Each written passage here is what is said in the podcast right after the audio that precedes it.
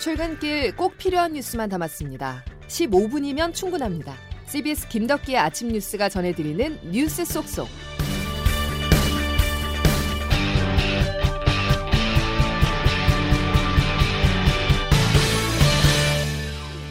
여러분 안녕하십니까? 5월 5일 김덕기 아침 뉴스입니다.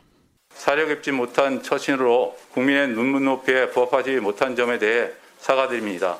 네, 면밀히 살피지 못한 부분에 대해서 정말 송구스럽게 생각하고 있습니다. 경이나 이런 것에 상관없이 굉장히 송구하다는 말씀을 드리고 싶습니다.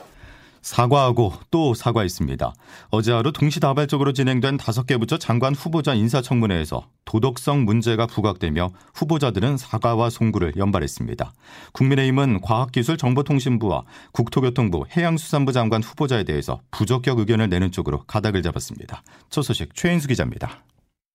임혜숙 과기부 장관 후보자는 가족 동반 외유성 출장과 논문 패절 등으로 야당에 집중 타겟이 됐습니다. 가족을 대동하고 학회 가는 게 당연합니까? 여자 조국이냐 그래요. 이대로 임명되면 정권에도 부담이 되고 스스로 그 치를 부인의 도자기 밀수 논란으로 도마 위에 오른 박준영 해수부 장관 후보자. 집에서 쓰려고 했다고 해명했지만 궁궐에 살았냐는 비판이 나왔습니다. 집안 장식이나 가정 생활 중 사용한 건 맞습니까? 예, 맞습니다. 그럼 궁궐에서 살았어요? 영국에서? 일반인이 이 정도 분량을 세관 신고 없이 들어와 판매했다면 한마디로 밀수입니다. 세종시 아파트를 특별 공급받아 매매 차익을 거둔 노형욱 국토부 장관 후보자도 고개를 숙였습니다. 공직자로서 국민들의 눈높이에 맞춰 사리 깊게 행동하지 못했다는 반성과 함께 송구하다는 말씀을 올립니다. 문승욱 산자부 장관 후보자는 자녀 증여세 탈루 의혹을 사과했습니다. 야당은 팔수록 의혹이 나온다며 낙마를 벼르고 있고 여당은 정책 검증에 주력하며 신상털기 방어에 주력했습니다. CBS 뉴스 최인수입니다. 여당인 더불어민주당은 난감한 상황입니다. 부동산과 도덕성 문제 등 제기된 의혹에 대해서 장관 후보자들이 명쾌한 해명을 내놓지 못했는데요. 민주당은 낭만은 없다면서 방어를 하면서도 4.7 재보선에서 드러난 성남 민심을 의식한 듯 묻지마 어머에는 거리를 뒀습니다. 이어서 송영훈 기자입니다. 어제 진행된 인사청문회에서 산업통상자원부 문승욱 장관 후보자를 제외한 나머지 후보자의 보고서는 채택되지 않았습니다. 국민의힘은 임혜숙 과학기술정보통신부 장관 후보자와 박준영 해양수산부 장관 후보자, 노영욱 국토교통부 장관 후보자에 대해선 부적격 판단을 내렸습니다. 부동산 투기는 물론 도자기 불법 판매, 외유성 출장, 위장 전입 등 도덕성 논란까지 터진 상황입니다. 국민의힘은 전형적인 내로남불이라며 임명을 강행하면 정권 말기 레임 덕에 속도가 붙을 것이라고 경고했습니다. 본인도 장관 될 줄 모르신 것 같아요. 그죠? 여자 조국이냐 그래요. 이대로 임명되면 정권에도 부담이 되고 정권 말기에 이 레임덕 기차에 터보 엔진 다는 격이 될 겁니다. 민주당도 난감합니다. 서울 부산시장 보궐선거에서 참패한 뒤 쇄신을 약속한 상황에서 장관 후보자들이 부동산은 물론 도덕성 문제까지 드러낸 겁니다. 정의당까지 이들 후보자에 대해 부적격 판단을 내린 상황입니다. 한편 도덕성 문제가 제기되지 않은 안경덕 고용노동부 장관 후보자에 대해선 이례적으로 야당의 호평이 쏟아졌는데 비리 문제 같은 거 이야기하면 서로 참 민망한데 그렇지 않게 살아주셔서 참 고맙습니다. 안 후보자의 청문 보고서는 이르면 내일 채택될 것으로 보이는 가운데 민주당이 나머지 세 후보자에 대한 청문 보고서 채택을 강행할지 주목됩니다. CBS 뉴스 송영훈입니다. 문재인 대통령이 자신을 비난해 모욕죄로 검찰에 넘겨진 30대 남성에 대해서 고소를 취하했습니다. 청와대 박경미 대변인입니다. 이 사안은 일본 구구 주간지 표현을 무차별적으로 인용하는 등 국격과 국민의 명예, 남북관계 등 국가의 미래에 미치는 해악을 고려하여 대응을 했던 것입니다. 하지만 국민의 위임을 받아 국가를 운영하는 대통령으로서 모욕적인 표현을 감내하는 것도 필요하다는 지적을 수용하여 처벌 의사 철회를 지시한 것입니다. 모욕죄는 친고죄라 피해자의 고소가 있어야 공소를 제기할 수 있지만 애초 경찰은 고소인이 누군지 밝히지 않았습니다. 하지만 지난달 28일 경찰이 기소 의견으로 해당 남성을 검찰에 송치하면서 문 대통령의 법률 대리인을 통해 고소했던 사실이 뒤늦게 드러났습니다. 이에 정치권을 포함해서 진보 시민단체에서는 최고 권력자인 대통령이 시민을 고소한다는 것은 독재 시대의 발상이라는 비판이 일자 처벌 의사를 거둔 것으로 보입니다. 코로나19 소식으로 이어가겠습니다. 인도에서 코로나19 확산세가 심각한 가운데 인도 교민 172명이 어제 특별 기편으로 귀국했습니다. 내일 모레도 교민 211명이 추가로 귀국할 예정인데요. 귀국한 교민들은 음성 판정을 받더라도 임시 생활시설에서 일주일 동안 격리되고 이후 자택 등에서도 일주일 동안 자가격리를 해야 하며 이 기간 중에는 모두 세 차례 진단 검사를 받을 예정입니다. 이처럼 방역 당국이 해외 입국자들의 격리를 강화하고 있다는 것은 변이 바이러스 때문입니다.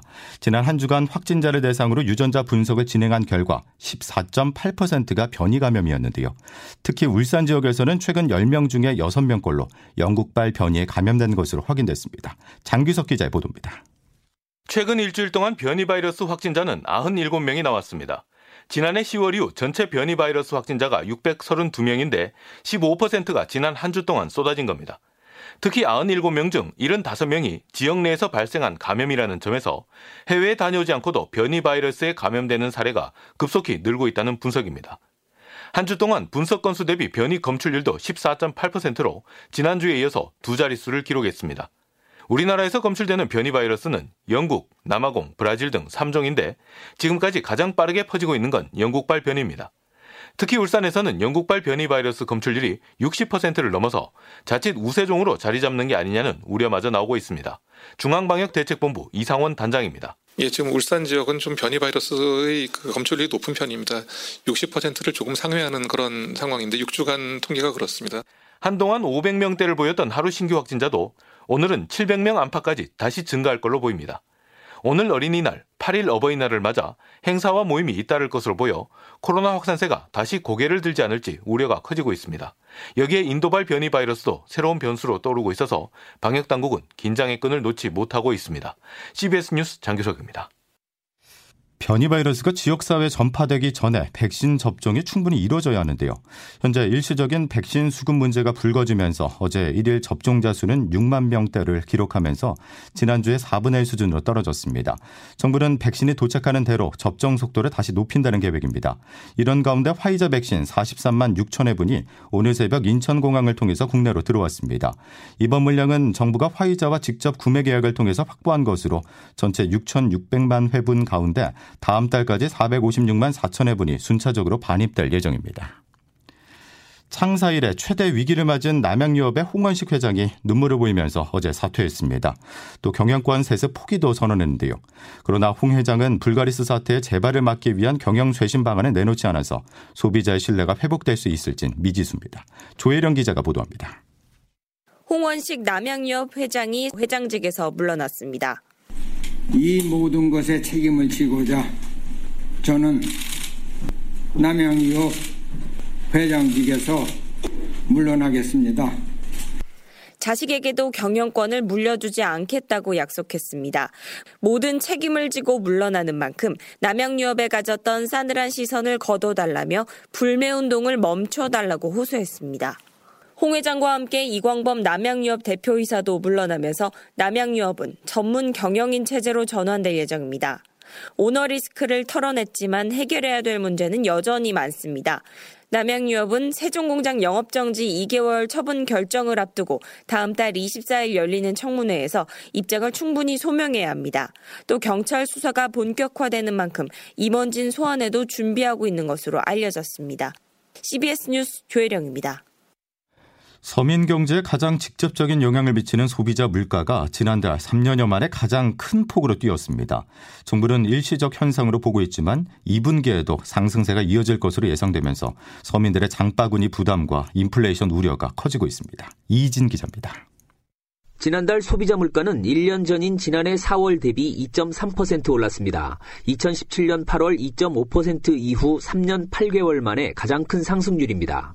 통계청 어운선 경제동향 통계 심의관입니다. 농축수산물 가격이 작황부진 영양 지속과 AI 발생 여파 등으로 오름세를 지속하였고 그 석유류 가격도 국제유가 상승 추세에 따라서 크게 올랐습니다. 지난달 팥값은 무려 270% 급등했고 사과 가격도 50% 넘게 상승했으며 계란값도 40% 가까이 올랐습니다. 휘발유와 경유 등 석유 제품 가격은 지난 3월 1.3% 상승에 그쳤지만 지난달에는 13.4%로 상승폭이 크게 확대됐습니다. 소비자 물가는 올해 들어 1월 0.6%, 2월 1.1%, 3월 1.5%에 이어 지난달 2.3%를 기록하면서 가파른 상승세를 지속하고 있습니다. 이러다 보니 일각에서는 인플레이션 우려까지 제기하고 있지만 정부는 과도한 해석이라는 입장입니다. 최근 물가 상승세는 지난해 같은 기간 물가가 0% 안팎을 기록하는 등 이례적으로 낮았던 데 따른 기저 효과 영향이 크다는 설명입니다. 정부는 3분기부터는 기저 효과가 작아지고 농축산물 값과 국제유가 안정도 전망돼 연간 물가 상승률이 안정 목표인 2%를 넘길 가능성은 작다고 강조했습니다. CBS 뉴스 이희진입니다. 다음 소식입니다. 고위공직자 범죄수사처와 검찰 간의 갈등이 격화하고 있습니다. 사건 이첩 규정 때문인데요. 공수처가 과연 다른 수사기관에 지휘할 수 있느냐는 것이냐 하는 부분이 핵심으로 검찰이 반발하고 있습니다. 홍영선 기자의 보도입니다. 공수처는 사건 사무 규칙을 발표하면서 검찰이 반발해왔던 공소권 유보부 이첩에 대한 내용을 그대로 넣었습니다. 공소권 유보부 이첩이란 공수처가 넘긴 사건의 수사는 검찰이 하더라도 최종 기소 여부 결정은 공수처가 하겠다는 의미입니다. 대검찰청은 즉각 반대 입장을 공식적으로 표명했습니다.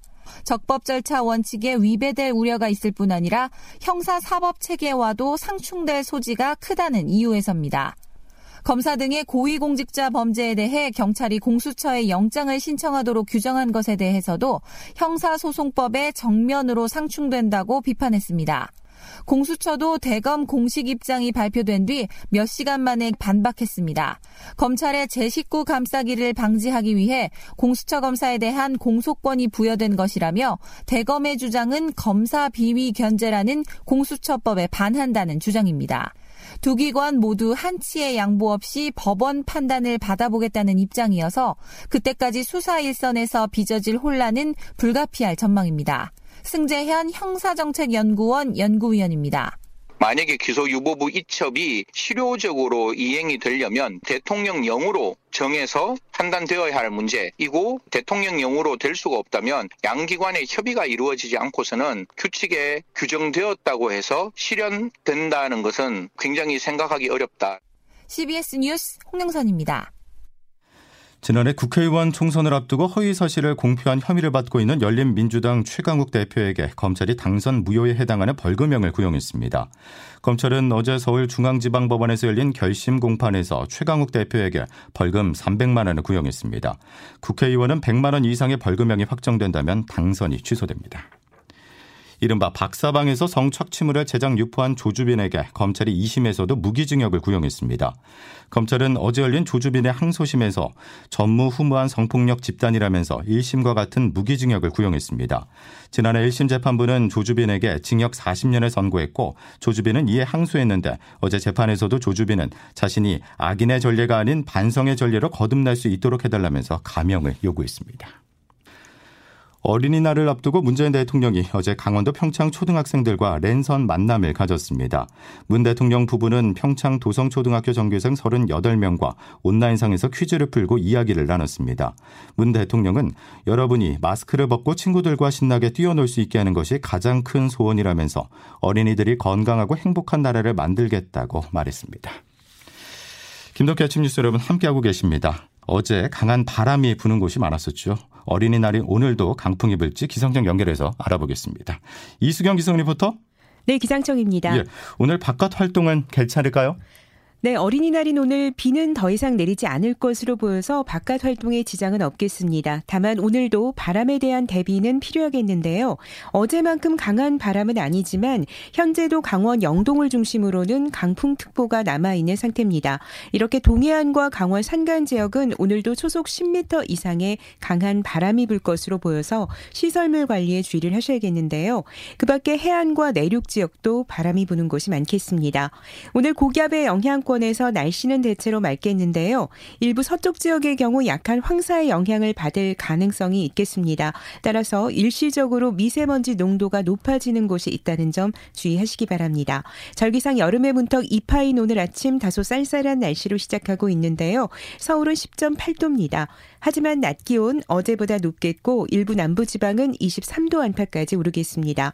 서울의 낮 기온은 19도, 파주와 춘천, 대전과 전주 20도, 대구 부산 23도가 예상되는데요. 금요일인 모레는 다시 대부분 지역에 비가 내릴 것으로 보입니다. 날씨였습니다. 가정의 달인 5월에는 어린이 안전사고가 늘어난다고 합니다. 특히 어린이날에는 평소보다 약 1.4배 많은 안전사고가 발생하는데요. 밖에서는 낙상과 교통사고, 그리고 집에서는 화상이 가장 많았습니다.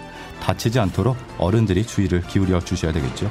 수요일 김덕희 아침 뉴스는 여기까지입니다. 내일 다시 뵙겠습니다. 고맙습니다.